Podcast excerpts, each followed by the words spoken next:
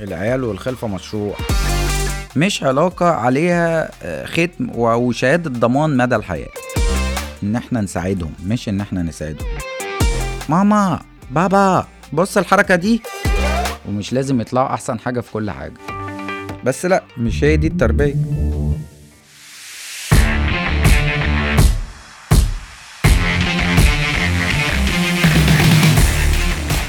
أهلا بيكم في بودكاست من الزاوية التالتة. البودكاست ده بيحلل ويناقش مواضيع ومواقف كتير كلنا بنقابلها وبنمر بيها في حياتنا. إيجابية بقى أو سلبية وبيطرح أسئلة ويفكر في إجاباتها بس بطريقة منطقية وموضوعية. بيحاول يشارك الأفكار دي معاكم علشان نقدر نشوف أي حاجة في الدنيا بأكتر من زاوية. وهيكون معاكم ياسر محمد.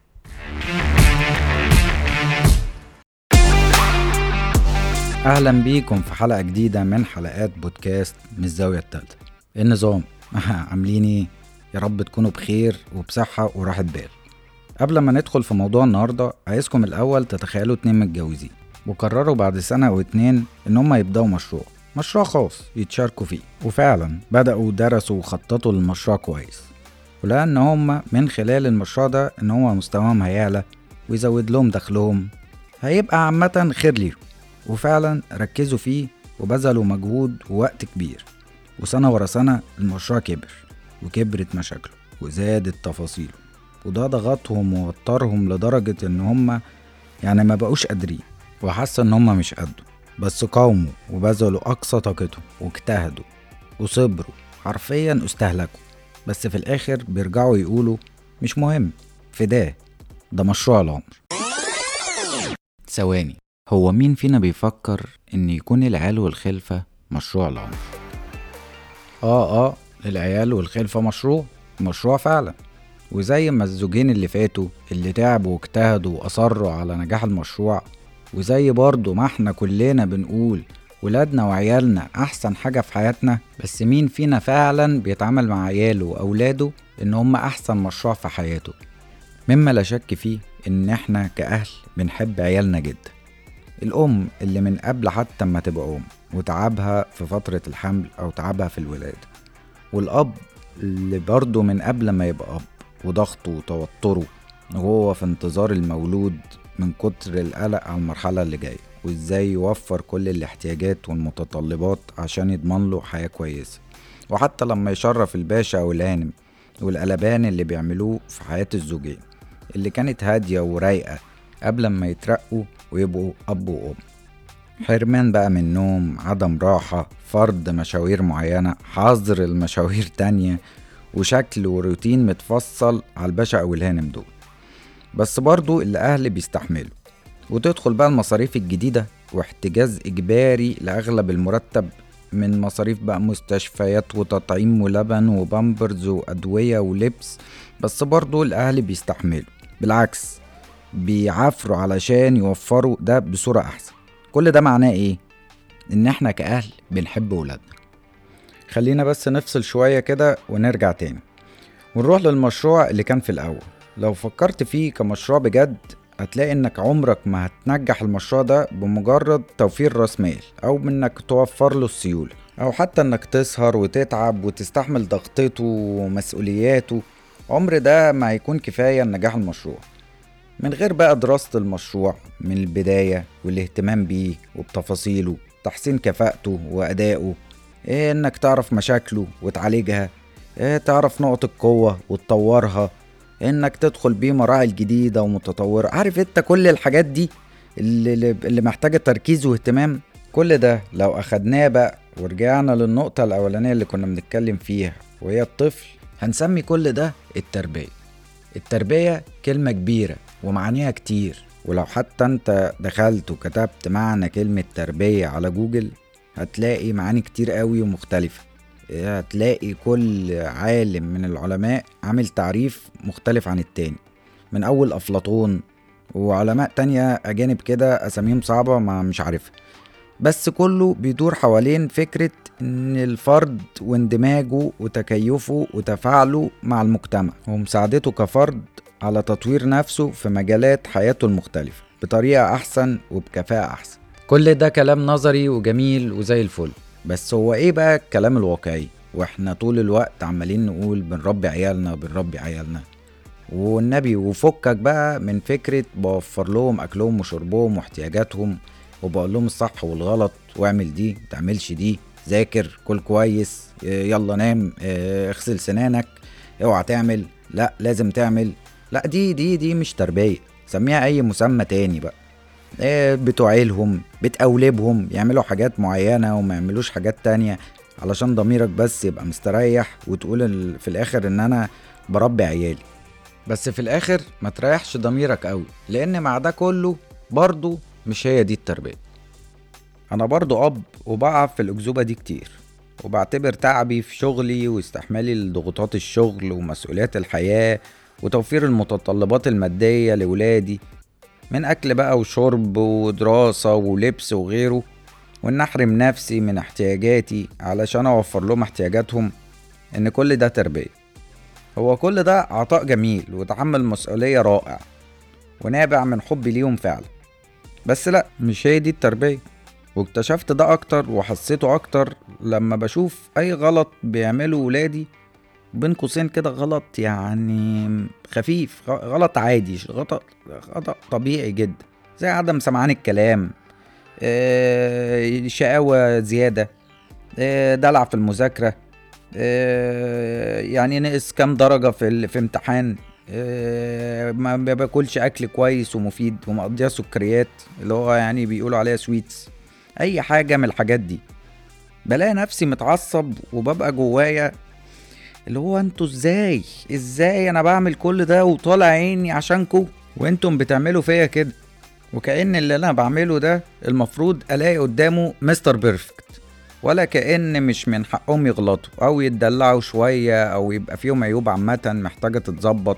وحسيت إن أنا معلق مشنقة اسمها الأفضل. الأفضل بقى لازم تبقى الأفضل والأشطر والأول ويعني كل حاجة في, في الأحسن. كأني مقضيهم. يعني محملهم جميل ولازم يردوه. وهم أساسا مش حاسين بده كله واحتياجاتهم حاجات تانية خالص. ولما قلت لنفسي اهدى وفكر وروح واتكلم معاهم وإني أحاول أظبط الدنيا لقيتني برجع تاني برضه نفس النقطة. اعمل وما تعملش كل وما تاكلش ذاكر ما تذاكرش نام اصحى. يعني نفس الكلام كفاية نفس كل حاجة. بس المرة دي من غير عصبية. وبوم لقيت نفسي قدام حقيقة موجعة إن عايز أشوف ولادي في أحسن حال في الأحسن دائما. من ناحية بقى المذاكرة والأكل والتمارين سلوكياتهم بقى من الأدب والاحترام صفاتهم من الجرأة بقى والذكاء إن هم يبقوا اجتماعيين محبوبين الحاجات دي. بس لقيت اني مش بعمل أي حاجة علشان يبقوا كده. لقيت إن اللي أنا نفسي يبقى موجود فيهم في حتة واللي أنا بعمله عشانهم في حتة تانية خالص. مع كامل التقدير للحتة دي كنت لازم أعترف بده الأول وأعرف ده كويس. وأفهم إنه علشان أعرف فعلا أساعدهم يبقوا في حال أفضل من ناحية سلوكياتهم وصفاتهم وملامح شخصيتهم يبقى لازم أبني علاقة معاهم الأول وأعرف احتياجاتهم هم الأول مش احتياجاتي أنا بس. أعرفهم بجد أعرفهم من جوه. كاني كأن أي حد بيكرش على حد. عايز يتعرف عليه. بيقابله كتير يتكلم معاه كويس بيركز في اهتماماته آه، بيهتم بيه عامة بيحاول يهزر معاه كده. إيه يبني علاقة بجد؟ ابني علاقة كويسة بجد مع أولادك لأن العلاقة دي أي نعم هي متسجلة في ورق بس العلاقة دي يعني بجد بتكتسب. مش علاقة عليها آه، ختم وشهادة ضمان مدى الحياة. الموضوع مش صعب. ممكن مع شوية تظبيط لردود أفعالنا المواقف كلنا بنشوفها كل يوم نظبط الدنيا شوية معاهم. كم مرة وأنت قاعد كده ابنك جالك ويقولك ماما بابا بص الحركة دي. بابا يا ماما بص بقى الحركة دي. وعمال يزن يزن يزن. طبعا بتبقى لسه مروح ومتقدر وعايز تقعد في اللاوعي كده. ولما تزهق تقول له آه حلو آه حلو حلو. آه شطور. وأنت أساسا يعني ولا بصيت عليه ولا شلت وشك من موبايلك وفاكر إنه عبيط وما خدش باله. بس في في النقطة والموقف ده فرصة إنك تبني بوند معاه. إنك بس تقوم وتهتم وتقول له أوبا إيه ده؟ إزاي؟ إزاي عرفت تعملها؟ اتعلمتها إزاي دي؟ علمها لي أنا عايز أعملها زيك كده. وشوف بقى شوف أنت الفرق شوف شوف الفرق بعد ما أنت رويت احتياجه. احتياجه إن هو يشوفك بس مبهور بيه. هو ده احتياجه في الوقت ده. طيب موقف تاني. كم مرة حد من ولادنا راح يلعب مع عيال مثلا في النادي ولا في أي حتة وقلنا له بلاش بلاش يعني هم أكبر منك وهو برضه أصر. وفجأة جالك بيعيط ويقول لك آه بابا ماما. الولد ده ضربني وزقني ووقعني. وانت أول حاجة تقولها له مش أنا قلت لك مش أنا قلت لك أنا قلت لك ما تروحش. وتأنب أم ضميره. بس عمرك فكرت هو في اللحظة دي هو محتاج إيه؟ هو هو هو مش أنت هو محتاج إيه؟ لو أنت فكرت شوية ودورت في المواقف دي المفروض تعمل إيه؟ أنا وأنا وأنا نفسي عملت ده وحاولت إن أنا أدخل وأدور لقيت ان هو لازم في الموقف ده تعمل أربع نقط. أول نقطة تتعاطف معاه تتعاطف معاه الأول. إيه ده؟ إيه بس وريني. ياه! إيه ده؟ ده الخبطة جامدة قوي يا طب تعالى بس نغسلها الأول. أول نقطة تتعاطف معاه تاني حاجة تسأله. إيه ده؟ مين اللي عمل كده؟ إمتى؟ إزاي ده حصل؟ تيجي دي مرحلة الأسئلة لقيته برضه بيعيط برضه ورجع تاني يعيط ارجع تاني اتعاطف معاه يبقى هو مشبعش مشبع احتياجه جوه هو مشبعش من التعاطف بتاعك ناحيته. برضه ارجع تاني اتعاطف معاه واعرف إيه اللي حصل واعرف مين اللي عمل له كده واسأله. بعد كده انقضه انقضه في اللي فات انقضه في اللي حصل. مش أنا يعني أنا مش إحنا قلنا بلاش نعمل كذا كذا كذا كذا. وبعد ما تخلص نقد انصحه بقى. تيجي بقى وقت النصيحة. صعبة الحاجة قدام. طيب في أي بقى مرة جاية لازم كنت لازم بقى نخلي بالنا بقى. شوف السن بقى العيال اللي انت لعبت معاهم. شفت بقى أنا في الموقف دون لو حصل تاني نعمل إيه. دي الأربع خطوات اللي أنا لا كنت لا افقع عنها شيء ولا عمري في حياتي أعرفها ولا فكرت فيها. غير لما دورت وشفت إزاي نقدم نصيحة لعيالنا. لقيت لقيت لا, لا في لعب في علم في علم وفي تأثير آه، كبير. آه، ممكن نعمله في مواقف بسيطة آه، بنمر فيها مع عيالنا كل يوم. ومش لازم يعني نعملها مية في المية مظبوط. بس على الأقل يبقى عندنا المبادئ اللي إحنا بنتعامل بيها مع عيالنا في, في, في المواقف دي.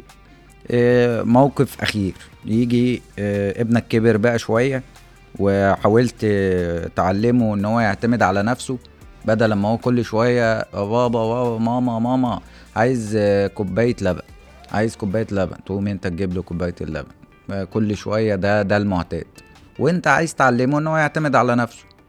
ولقيته في يوم من الأيام دخل المطبخ وجاب فعلا كوباية اللبن وجاي عليك كده وانت إيه يعني وانت باصص له وهو مبسوط ان هو جايب كوباية اللبن وجاي وعمل ده بنفسه واعتمد على نفسه. وهوب راحت واقعة مدلوقة. الموقف ده يعني في ضلمة في ضلمة بتحصل في مع العيال في اللحظة دي. كمية زعيق ويعني بهدلة بتحصل.